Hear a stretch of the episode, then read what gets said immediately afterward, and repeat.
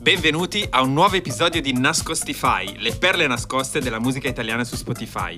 Io sono Francesco, del sito Horror trentatré Giri. Che cos'è Nascostify? Semplicemente andiamo a cercare gli artisti italiani che su Spotify abbiano meno di mille ascoltatori mensili, che siano di oggi, di ieri o di domani, e ve li facciamo riscoprire nel tentativo di farli uscire dalla nicchia dei mille ascoltatori mensili, così che l'algoritmo di Spotify poi li faccia scoprire a più persone, perché ci sono un sacco di storie che meritano di essere raccontate e ce ne occupiamo noi. Questa stagione rispetto alla stagione precedente è un pochino più corale, ho chiamato tante persone che stimo, tante persone a cui voglio bene per aiutarmi a raccontare queste storie, e stasera con me c'è un ospite veramente gradito, il bellissimo e simpaticissimo Claudio Biazzetti, che è ex music editor di Rolling Stone, fonico rinnegato. Esatto, vero, e vero. Si occupa anche di, ovviamente di musica per Red Bull Italia. Ciao Claudio. Ciao Fra. Grazie, stai? Bella. Allora, hai visto che, che presentazione pro paura, che ti ho fatto? Paura. Mi hai anche offerto una pizza prima, quindi più meglio di così. Buona tra l'altro quella pizza. Ma incredibile, non diciamo dov'è perché sennò diventa veramente uno eh dei sì, posti. Eh sì, sennò dopo non riesco a andarci. No, no, un piccolo segreto. Senti, allora, tu hai dei gusti fotonici senza senso che vanno dalle cose che non ascolto io, tipo la trap. Dalle cose che non, non ascolta nessuno. Vabbè, quello, quello anch'io. E, passando per l'elettronica, però secondo, cioè, io so che comunque c'è anche dei gusti molto alti. Quindi secondo me in questa puntata, se ho intuito bene che cosa mi vuoi far sentire, mi, vuoi, mi hai portato una cosa che altrimenti io non avrei mai messo, perché sai che i miei gusti sono sì. obiettivamente discutibili. Vabbè, ti ringrazio soprattutto per l'aggettivo alti, per il tipo di musica che effettivamente ascoltiamo in pochissimi.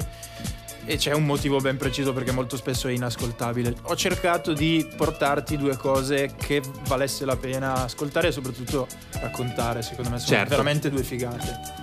Vai, partiamo subito. Allora, guarda, io partirei subito da, da Massimo Urbani. Quando mi hai detto questa cosa del format, quindi meno di mille ascoltatori mensili, ho detto, vabbè, magari Massimo Urbani un po' di più, qualcosina, magari potrebbe farmi uno sconto. In realtà ce ne ha tipo duecentosessanta. Eh, quello è il bello. E quella è una cosa che mi ha fatto onestamente girare un parecchio sì, le scatole. Sì, sì. Perché? Perché è, secondo me è uno dei più, non solo secondo me, è uno dei più grandi jazzisti che siano mai esistiti in Italia. E che infatti, per esempio, io non conoscevo. Si conosce pochissimo. Capisci conosce pochissimo. Il, il motivo di no, Nascostify? No, cioè, tu c'hai magari un artista sì. che conosci da una vita e dici, cavolo, vorrei che lo conoscesse sì, tutti. Vedi, sì. dici, ma come duecento? Non va bene. Raccontami di più. Ma guarda, lui è sostanzialmente Roma, nasce da un contesto proprio popolare, una Roma molto umile. Inizia a studiare clarinetto, quindi ti parlo, in, sarà nato, ma che ne sono, anni sessanta, anni sessanta. anni cinquanta, mm. forse più sessanta. Comincia a studiare clarinetto e passa ben presto al sassofono. Si fa notare da, da, da un mega jazzista come Mario Schiano e da, da, da Giorgio Gaslini, comunque se qualcuno mastica un po' di jazz, sì, sì, la nomi scena veramente, veramente, veramente grossi, e cominciano a invitarlo nei loro dischi, nelle loro serate. Fai conto che a fine anni ottanta il tipo viene invitato da Enrico Rava a, wow. New, a New York. Lui eh, suona tipo un paio di serate e poi non lo trovano più. Come lo trovo? No, il tipo, se guardi se, se guarderai il, il disco, che è un live che voglio farti ascoltare stasera, lo vedi, è tipo giacchino di jeans, maglietta nera e sax in mano, super punk, tipo John Belushi con un cazzo di sax in mano. John Belushi misto Schiantos, quel misto, periodo lì misto Schiantos. Non lo trovavano più, il eh? tipo è, è, si era sostanzialmente diventato un hobo, un, un clochard, e, vive, e viveva su una panchina a, a, a, Central, park, Park. a Central Park, bravo.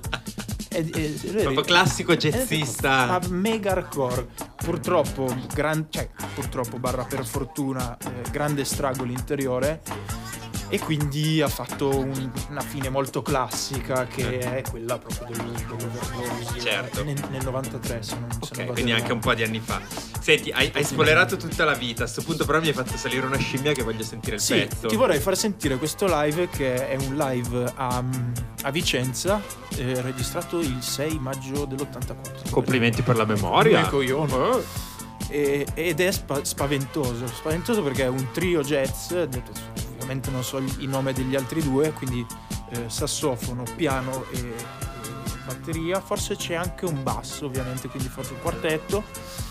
Facciamo così, facciamolo partire intanto vi racconti, di brutto. Perché secondo me è tra l'altro anche un pezzo lungo, quindi... Sì, essendo live, appunto, essendo jazz, i pezzi li, li dilatavano, certo. E la cosa figa, appunto, che capisce un jazzista è quando improvvisa. Certo.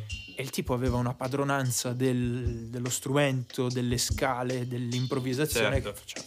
No, anche perché dalla, dalla vita che mi hai raccontato sembra che... No, senti, tre note già dentro. Spaziale. Cioè, dicevo, mi sembra che abbia avuto una buona dose di blues, ma non blues genere musicale. The blues. blues. The Cazzo, blues. Sì, il blues. Il blues, il proprio il, blues. il disagio interiore. Sì, no? sì, sì, sì. Ma senti che roba! E ovviamente, vabbè, la, la, registra- la qualità della registrazione è quella che è, perché comunque... Sì, livello bootleg. Non penso che avessero questi grandissimi budget, però... È Massimo Tune, vero? Quindi è abbastanza evocativo. Sì, cioè la sua tune. È la sua tune, è Massimo Urbani tune. No, è incredibile vedere la copertina, sembra veramente un rocker di quelli dei film di Abbatantuono. Sì, forse, sembra Dandy Bestia. Sì, sì, te lo giuro. Forse anche solo se magari uno non è nel, nel jazz, nella wave del jazz, sì. Io farei solo anche vedere la copertina di, quest, di questo live qua. No, è incredibile. Vicenza, cioè, si vede che ha proprio un, un mojo. È spaziale. Il Got the Mojo. Got come, the Mojo. Come direbbe Quincy Jones, esatto. in, in Austin Powers, sì. Esattamente. Ma tra l'altro, allora, ti, ti confesso una cosa, a me le, le svisate nel jazz mi annoiano. Sì, ma è lecito, è lecito. Però quando sai dietro tutta la storia, ad esempio Jacopo Astorius invece non mi annoia, anche Beh, se fa le svisate, sì, perché no. Comunque era proprio il classico maledetto, poi tutte le storie del, sì. del pollo che si ungeva le dita. Quindi quando c'è dietro una storia, tra l'altro una storia di vita anche così sentita come quella che mi stai raccontando, per qualche motivo ti valorizza anche l'ascolto, cioè ti, si interseca l'ascolto con la storia di vita. Sì, no? È spaventoso. E poi, vabbè, la cosa più allucinante è che, appunto, questa, nel senso, lui è uno dei più grandi interpreti, considerato, non da me che non ne so un cazzo, però da persone che ne sanno, come uno dei più, delle persone che ha raccolto di più l'eredità di Charlie Parker. Wow. Sto parlando proprio di... Sì, non bruscolini. Non Messorea, come direbbero a Vicenza nell'ottantaquattro. Esatto. Senti, ma posso farti una domanda? Sì. Che è una cosa che a me interessa sempre molto di capire. Sì. Per quale motivo? Cioè, uno che raccoglie l'eredità di Parker, va bene il finale, la fine drastica, la fine drammatica che ha fatto. Per quale motivo non è famoso almeno all'estero? Cioè, perché ha così pochi ascoltatori? Perché ti faccio un esempio: i grandi compositori di library music italiana hanno comunque trenta quarantamila ascoltatori mensili, perché c'è l'estero che li idolatra. Perché non, non è successo qui? Di base perché ehm, è una persona che non ha mai puntato alla promozione, cioè è sempre stato proprio lontano da quelle cose. Però giustamente tu dici anche quelli della library.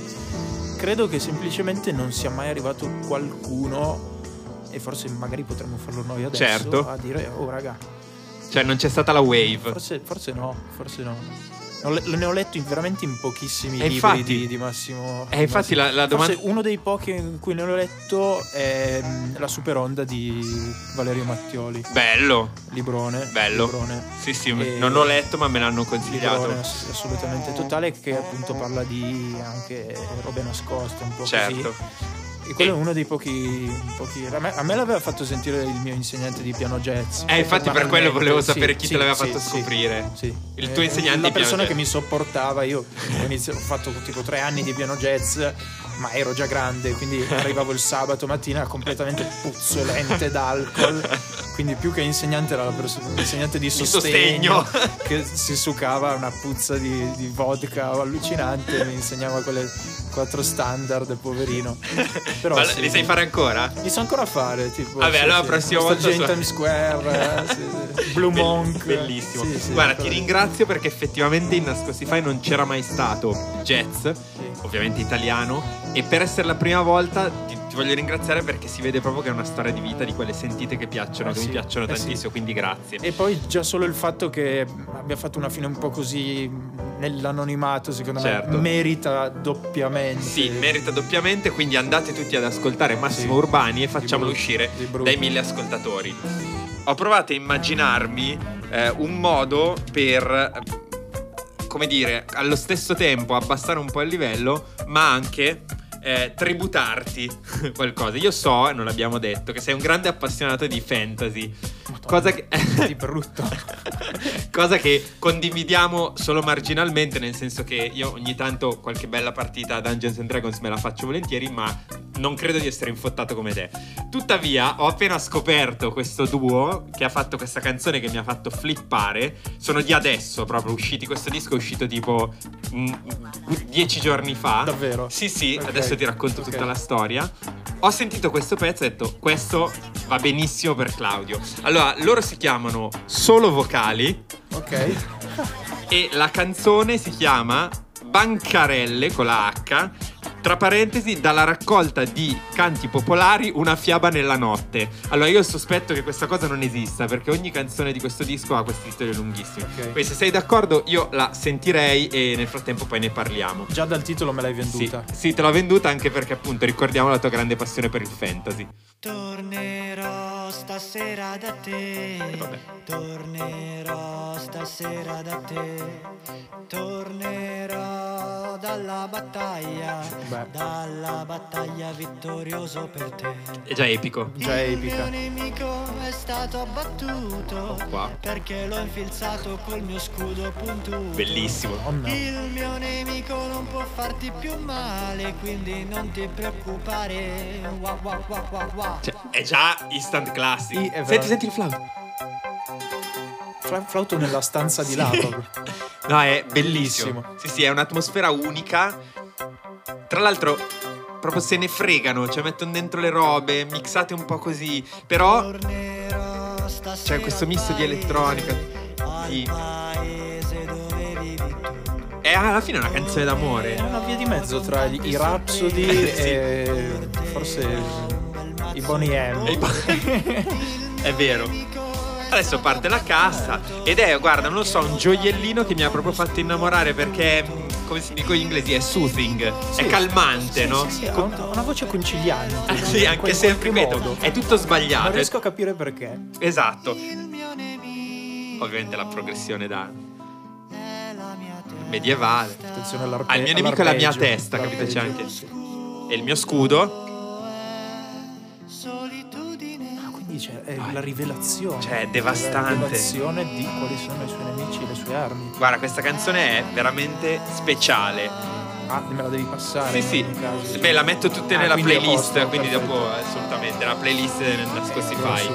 Eh, però sì, senti che bomba questa apertura e ripeto, armonizzazione. Sì, non dovrebbe, questo pezzo non dovrebbe esistere, perché è tutto troppo sghembo, troppo storto e troppo malandato. Eppure sono quei casi in cui la musica sfugge alle maglie del controllo, no? E riesce ad uscire libera, cioè questo secondo me è il potere della musica. O forse siamo storti noi e dritto lui. È dritto lui, forse noi lo stiamo capendo. Sì, sì, lui, loro, non so che sì. Solo Vocali, di cui tra l'altro non so niente, adesso posso raccontartelo. Io li ho scoperti perché loro è da quattro anni che mi mandano ogni volta. Davvero? Mi mandano un loro disco. Io tutte le volte gli dico guarda, secondo me ancora no, ancora no.